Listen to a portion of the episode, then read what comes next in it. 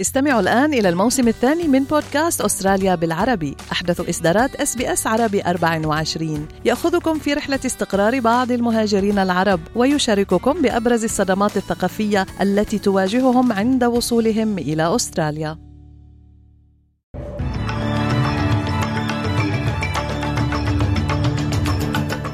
عناوين النشرة. الأمم المتحدة تحذر من أن نقص الوقود سيوقف العمليات الإنسانية في غزة خلال 48 ساعة. بايدن يدعو إسرائيل لحماية المستشفيات والجيش الإسرائيلي يتحدث عن مؤشرات لاحتجاز حماس رهائن في مستشفى الرنتيسي للأطفال في غزة. وحماس تتهم إسرائيل بالمماطلة في مفاوضات إطلاق الرهائن.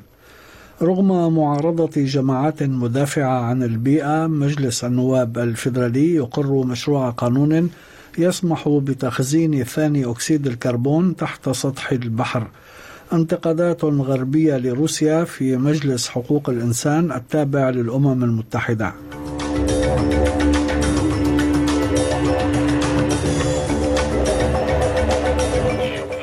هاشم الحداد يحييكم وإليكم التفاصيل. حذرت وكالة غوث وتشغيل اللاجئين الفلسطينيين الأونروا أمس من أنها ستضطر إلى وقف عملياتها الإنسانية في قطاع غزة خلال 48 ساعة بسبب نقص الوقود الذي تمنع إسرائيل دخوله إلى غزة منذ السابع من الشهر الماضي إثر الهجوم المباغت الذي شنته حركة حماس وأسفر عن مقتل حوالي 1200 إسرائيلي واختطاف 240 آخرين. ولفتت المتحدثة باسم الأونروا تمارا الرفاعي إلى الوضع البالغ الصعوبة للمستشفيات في القطاع وخاصة مستشفى الشفاء الذي يفتقر إلى الكهرباء والماء ويتعرض محيطه للقصف. وكان مستشار الأمن القومي الأمريكي جايك سوليفان صرح أمس بأن الرئيس جو بايدن دعا إسرائيل إلى حماية المستشفيات. مضيفا أنه على تواصل مع الإسرائيليين حول هذا الموضوع We do not want to see firefights in hospitals. We want to see patients protected. We want to see hospitals protected. We have spoken with the Israeli government about this, and they have said they share that view. The position of the United States on this matter is clear. Hospitals should be able to run effectively so that medical care should be, can be given to patients. من جهته أعلن المتحدث باسم الجيش الإسرائيلي دانيال هاجاري أمس أن هناك مؤشرات على أن مقاتلين من حماس احتجزوا في مستشفى الرنتيسي للأطفال في شمال قطاع غزة رهائن خطفوهم خلال هجومهم على جنوب إسرائيل الشهر الماضي. وأكد أن الجيش الإسرائيلي اكتشف بنية تحتية لحماس في الطابق السفلي لهذا المستشفى وعثر في مخبأ على أسلحة والذخائر من بينها أحزمة ناسفة وقنابل يدوية ورشاشات وعبوات ناسفة وقاذفات صواريخ وأسلحة أخرى. Hamas hides in hospitals. Today we will expose this to the world. For the last week, we have been conducting an effort to safely evacuate the patient being treated there. This is because our war is against Hamas, not against the people in Gaza. Especially not the sick, wounded, or the women, or the children. Our war is against Hamas, who uses them as human shields. في المقابل اتهم المتحدث باسم كتائب القسام الجناح العسكري لحركة حماس أبو عبيدة إسرائيل بالمماطلة في المفاوضات التي تقودها قطر للإفراج عن قسم من الرهائن الذين تحتجزهم الحركة في قطاع غزة مقابل أطلاق 200 طفل و75 امرأة فلسطينيين من السجون الإسرائيلية. لقد كان هناك جهد من الإخوة الوسطاء القطريين طوال الأسبوع الماضي من أجل الإفراج عن محتجزي العدو من النساء والأطفال مقابل الإفراج عن 200 طفل فلسطيني و75 امرأة فلسطينية. وقد أخبرنا الوسطاء أن بإمكاننا في هدنة مدتها خمسة أيام تتضمن أن نفرج عن خمسين من النساء والأطفال المحتجزين في غزة وقد يصل العدد في نهاية المطاف إلى سبعين لكن العدو ما زال يماطل ويتهرب. على خط آخر أكد وزير الدفاع الإسرائيلي يوآف جالانت أن حماس فقدت السيطرة على غزة مضيفا أن مقاتليها يفرون إلى الجنوب. وأعلن الجيش الإسرائيلي أمس مقتل جنديين في شمال غزة ليرتفع إلى 44 عدد القتلى الإجمالي في صفوفه منذ بدء عملياته البرية في السابع والعشرين من الشهر الماضي. في غضون ذلك تتواصل المواجهات على الحدود اللبنانية الإسرائيلية وتزداد كثافة. فقد وجه حزب الله أمس رشقة كبيرة من الصواريخ باتجاه الجليل الغربي وأعلن عن استهداف قوة مشاة إسرائيلية في موقع الظهيرة بالصواريخ وتحقيق إصابات مباشرة. كما استهدف الحزب قوة مشاة قرب ثكنة برانيت بالصواريخ الموجهة مؤكدا إيقاع إصابات مؤكدة بين أفرادها إضافة إلى قصف عدة مواقع إسرائيلية. في المقابل استهدفت غارة إسرائيلية أمس منزلا في بلدة عيناتا مما أدى إلى مقتل شخصين وجرح آخر صودف مرورهم بسيارتهم لحظة وقوع الغارة وأدى قصف مدفعي إسرائيلي على محيط العديد من القرى والبلدات الحدودية اللبنانية إلى اشتعال النيران في أراض حرجية.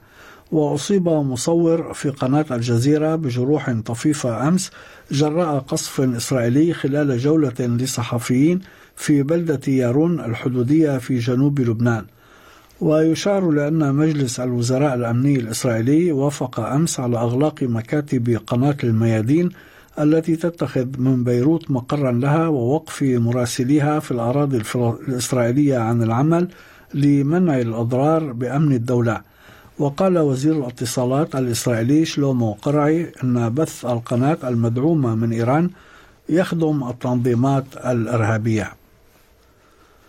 أقر مجلس النواب الفيدرالي أمس مشروع قانون يسمح بتخزين ثاني أكسيد الكربون المعروف أيضا باسم كربون ديوكسيد تحت سطح البحر رغم معارضة العديد من المنظمات والهيئات المدافعة عن البيئة.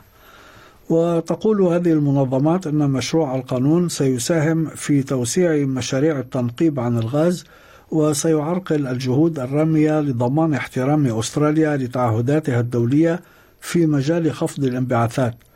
ووصفت عضوة مجلس الشيوخ من حزب الخضر سارة هانسون يانغ الدعوات المطالبة بتمرير مشروع القانون في مجلس الشيوخ بذريعة أنه يوفر فرصا استثمارية بالمخزية It is very disingenuous to now suggest to Senator Pocock that this bill is doing anything that would further the expansion and therefore reduce the transition timeframes of other types of technologies. Because if we're not spending $30 billion on CCS and expanding gas, perhaps industry would be spending $30 billion actually building the technology that is clean and green.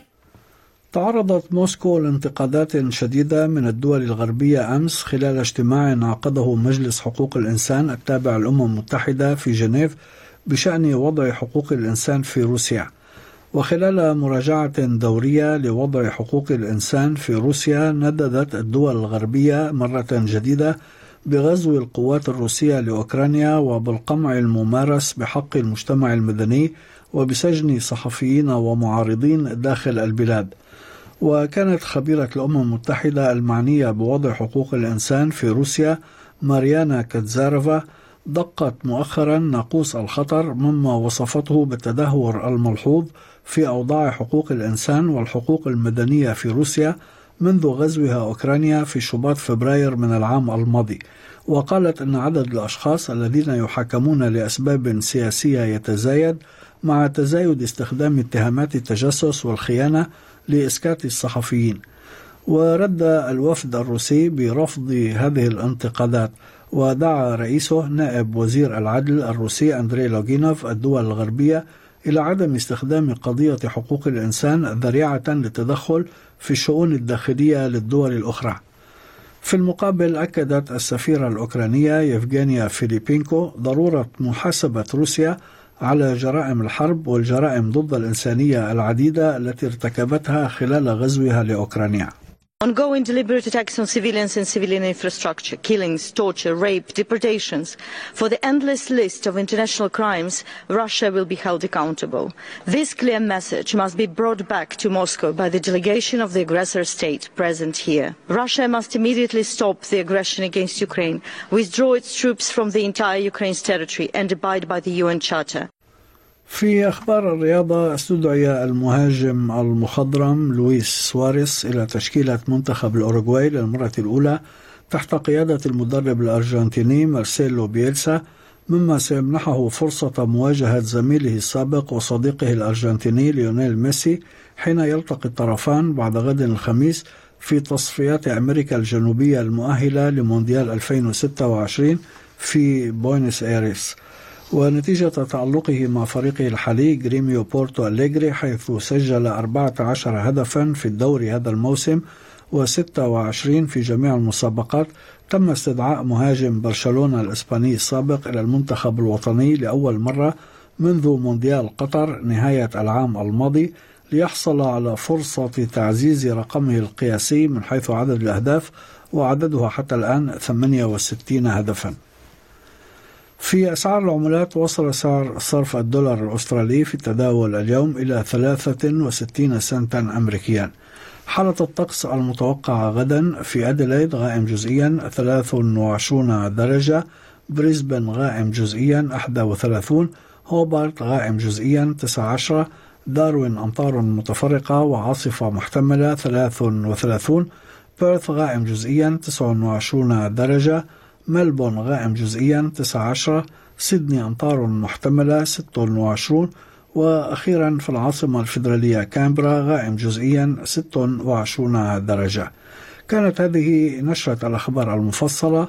أعدها وقدمها لكم هاشم الحداد. شكرا لحسن استماعكم.